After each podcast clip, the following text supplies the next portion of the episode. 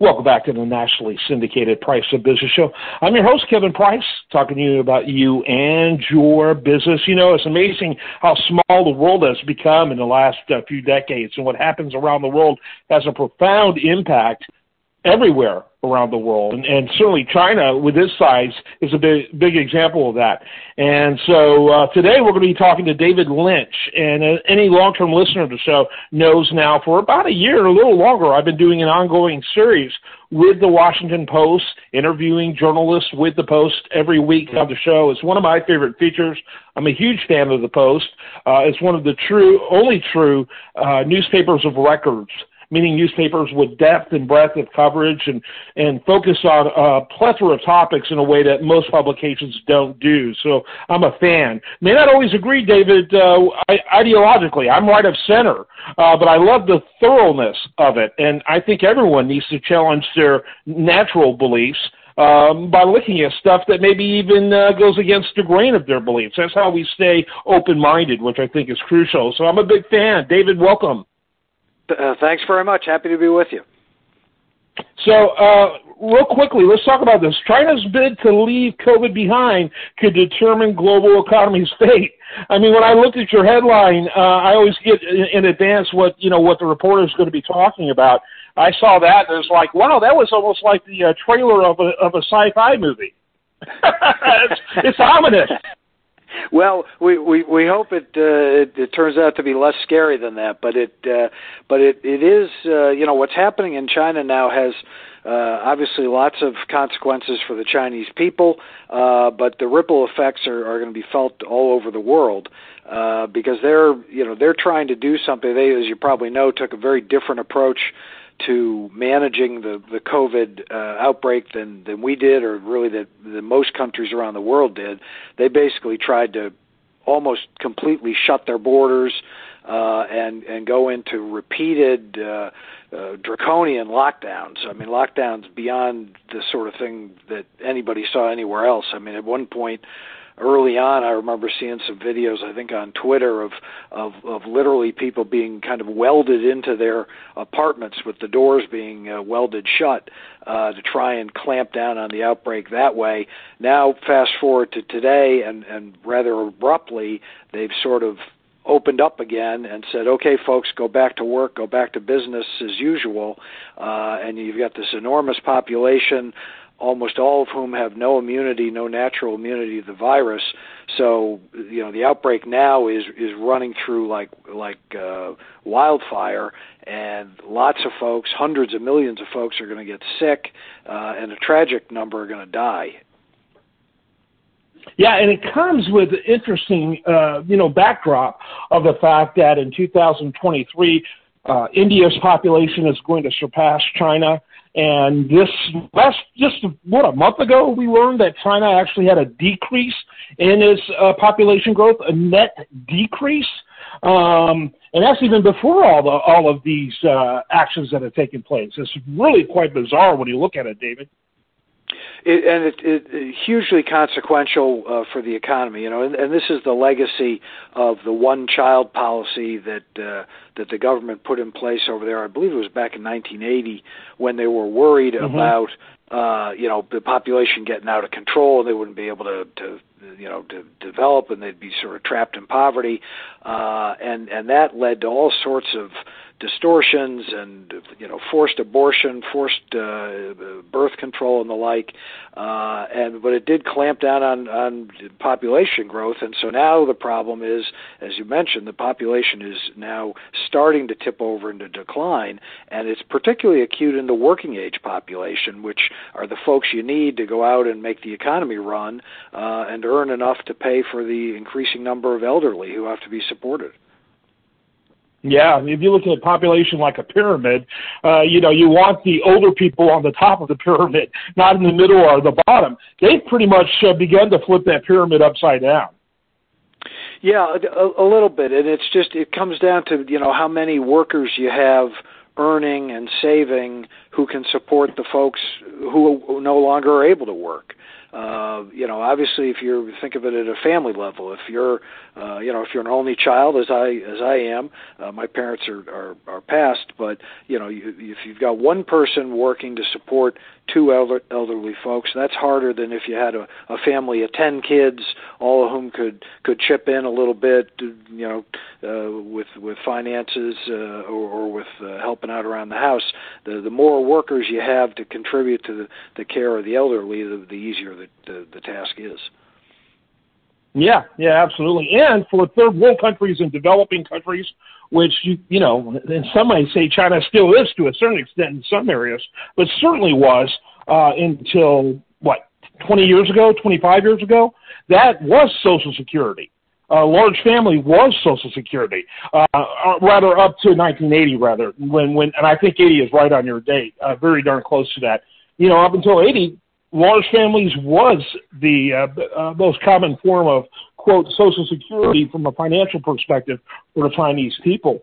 Uh, and so that I mean it's it's been so disruptive, and yeah, I do believe it's it's uh, really systemic to a lot of the problems they have today with that one uh, one child policy. So talk about the transition because it was hard for every country. And it's funny how no matter how critical uh, people were early on with COVID about those who who uh, you know were advocating no, we need more shutdowns, no, we need more safety. Uh, you know, and that was really kind of a right left issue in this country where uh, you know, I thought both parties, frankly, took kind of an extreme. Uh, but you know, but but eventually, what we have is, uh, you know, we we've got to. We're, we're living in a fairy tale. We think we're we're uh, ever going to just conquer this without being exposed to it, and it will be costly. It will be painful. That seems to be conventional wisdom uh, globally, David. Yeah, I think I think there's some truth to that. You know, the the, the virus is out there. It's not it's not going away. Uh, fortunately, we we here in in uh, the U.S. have have got uh, both vaccines and treatments. So uh, 2023 is not like 2020. As a matter of fact, I was just saying that I was out for a few beers last night with a buddy of mine. Uh, we were sitting at a crowded bar, uh, not far from my house here in Northern Virginia, and you know, uh, I said three years ago we we couldn't have done this uh, or two, certainly two years ago. Three years ago, we, we probably still were, but two years ago, we, we couldn't have done this. Uh, and so life is is pretty much back to normal. And and China is just at the beginning of that process now, uh, and it, it's going to go fast because you know this the the illness is spreading across the country at an incredible rate, and I think the feeling over there now is that it it it it actually peaked sooner than initially anticipated in the large cities in, the, in Beijing and Shanghai and Wuhan and, and places like that. But now with the Chinese New Year, which is really the high point of the calendar for the for the Chinese people and for people across Asia in many in many respects. So everybody who's working in a factory down in, in Guangzhou or or uh, uh, or anywhere else along the coast, they now all go back to their their villages in the in the inland, in the re- more remote parts of China, to to see their family, see their friends, to celebrate the new year. And a lot of them are going to be taking the virus with them, and they're going to be taking it into places where the healthcare system is very thin, not well resourced, and is not going to be able to to cope. So you're going to see sort of a second wave of of uh, illness and death as this burns through the rural areas. And then once uh, once they get on the other side of that which is going to be painful once they get on the other side of that things should start to to really pick up uh, in terms of the economy Yes, and it sounds, you know, again with my initial comments about how sci-fi the uh, article appeared, you know, we were mentioning the uh, the problems of demographics, uh, people who need support uh, because of race. Well, we know when uh, when they take an approach like they're taking, which to one extent or another, almost every other country has done. Uh, the biggest sufferers are the elderly people, and so it will actually address some of that part of their population problem, I'm afraid, in the worst possible way.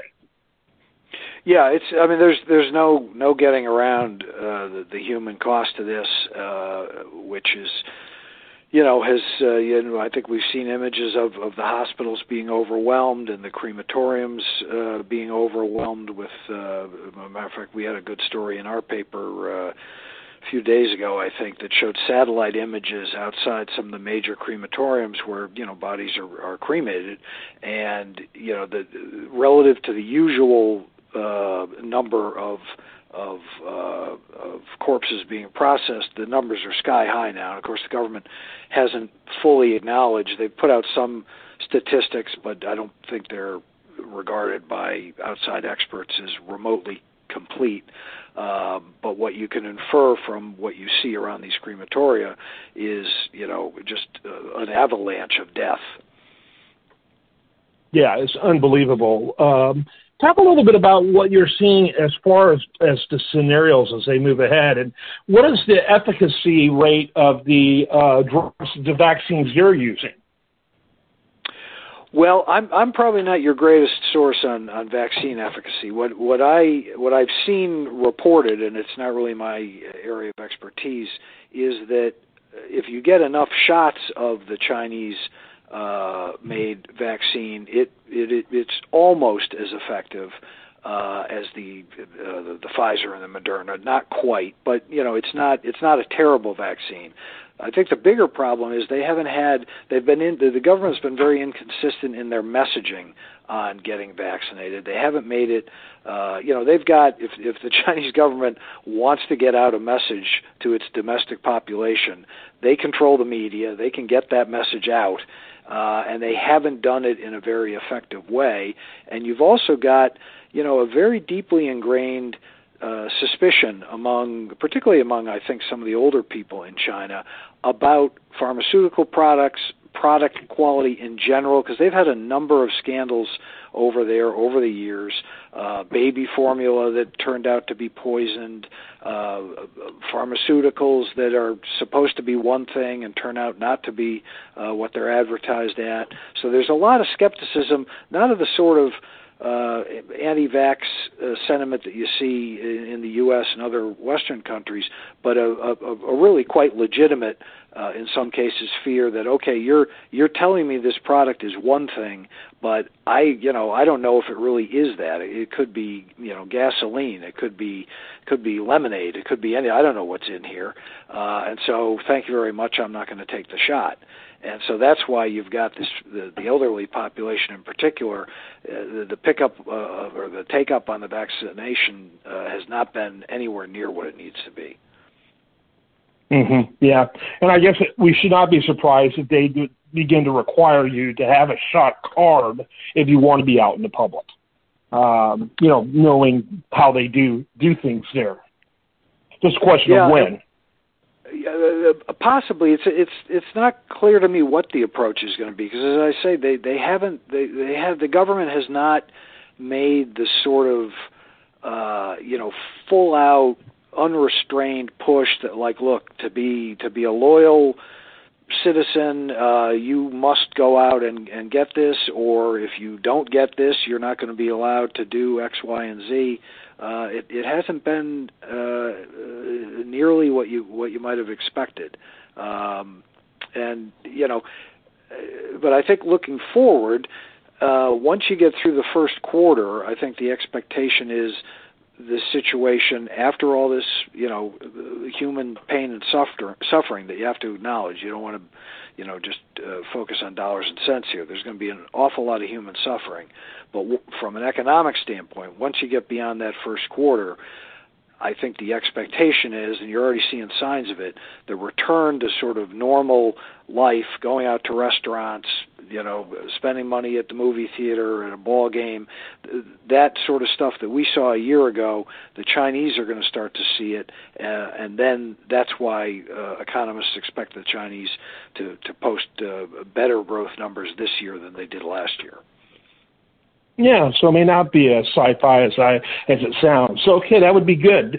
David Lynch, he's a financial writer at the Washington Post. Again, we do an ongoing series with the the Post uh, because frankly, no one does news like them. You can learn more about them at WashingtonPost.com. I will have a link to his article as well at PriceOfBusiness.com. David, final thoughts as we wrap it up.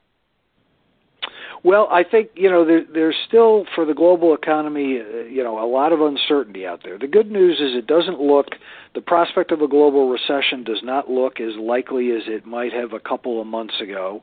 Uh, you know, the outlook here at the U.S. for all the projections of recession, the economy still is kind of surprisingly strong for the moment. Uh, most business leaders still expect a, a downturn later this year, but perhaps a shallow one. Europe's a weak spot. Uh, Japan's posting anemic growth, and so that's why we circle back uh, to China and say, you know, that's that's really the bright spot, uh, perhaps for the last three quarters of this year, with the caveat that you know they they don't run into an unexpected problem down the line with COVID, and the risk there is with that incredibly large population, the the virus running amok. That's the sort of circumstance where the risk would be that you get some new variant that we haven't seen yet. So fingers crossed that doesn't happen. Yeah, absolutely. David Lynch, thanks so much for being with us. I am Kevin Price, and this is the nationally syndicated Price of Business Show.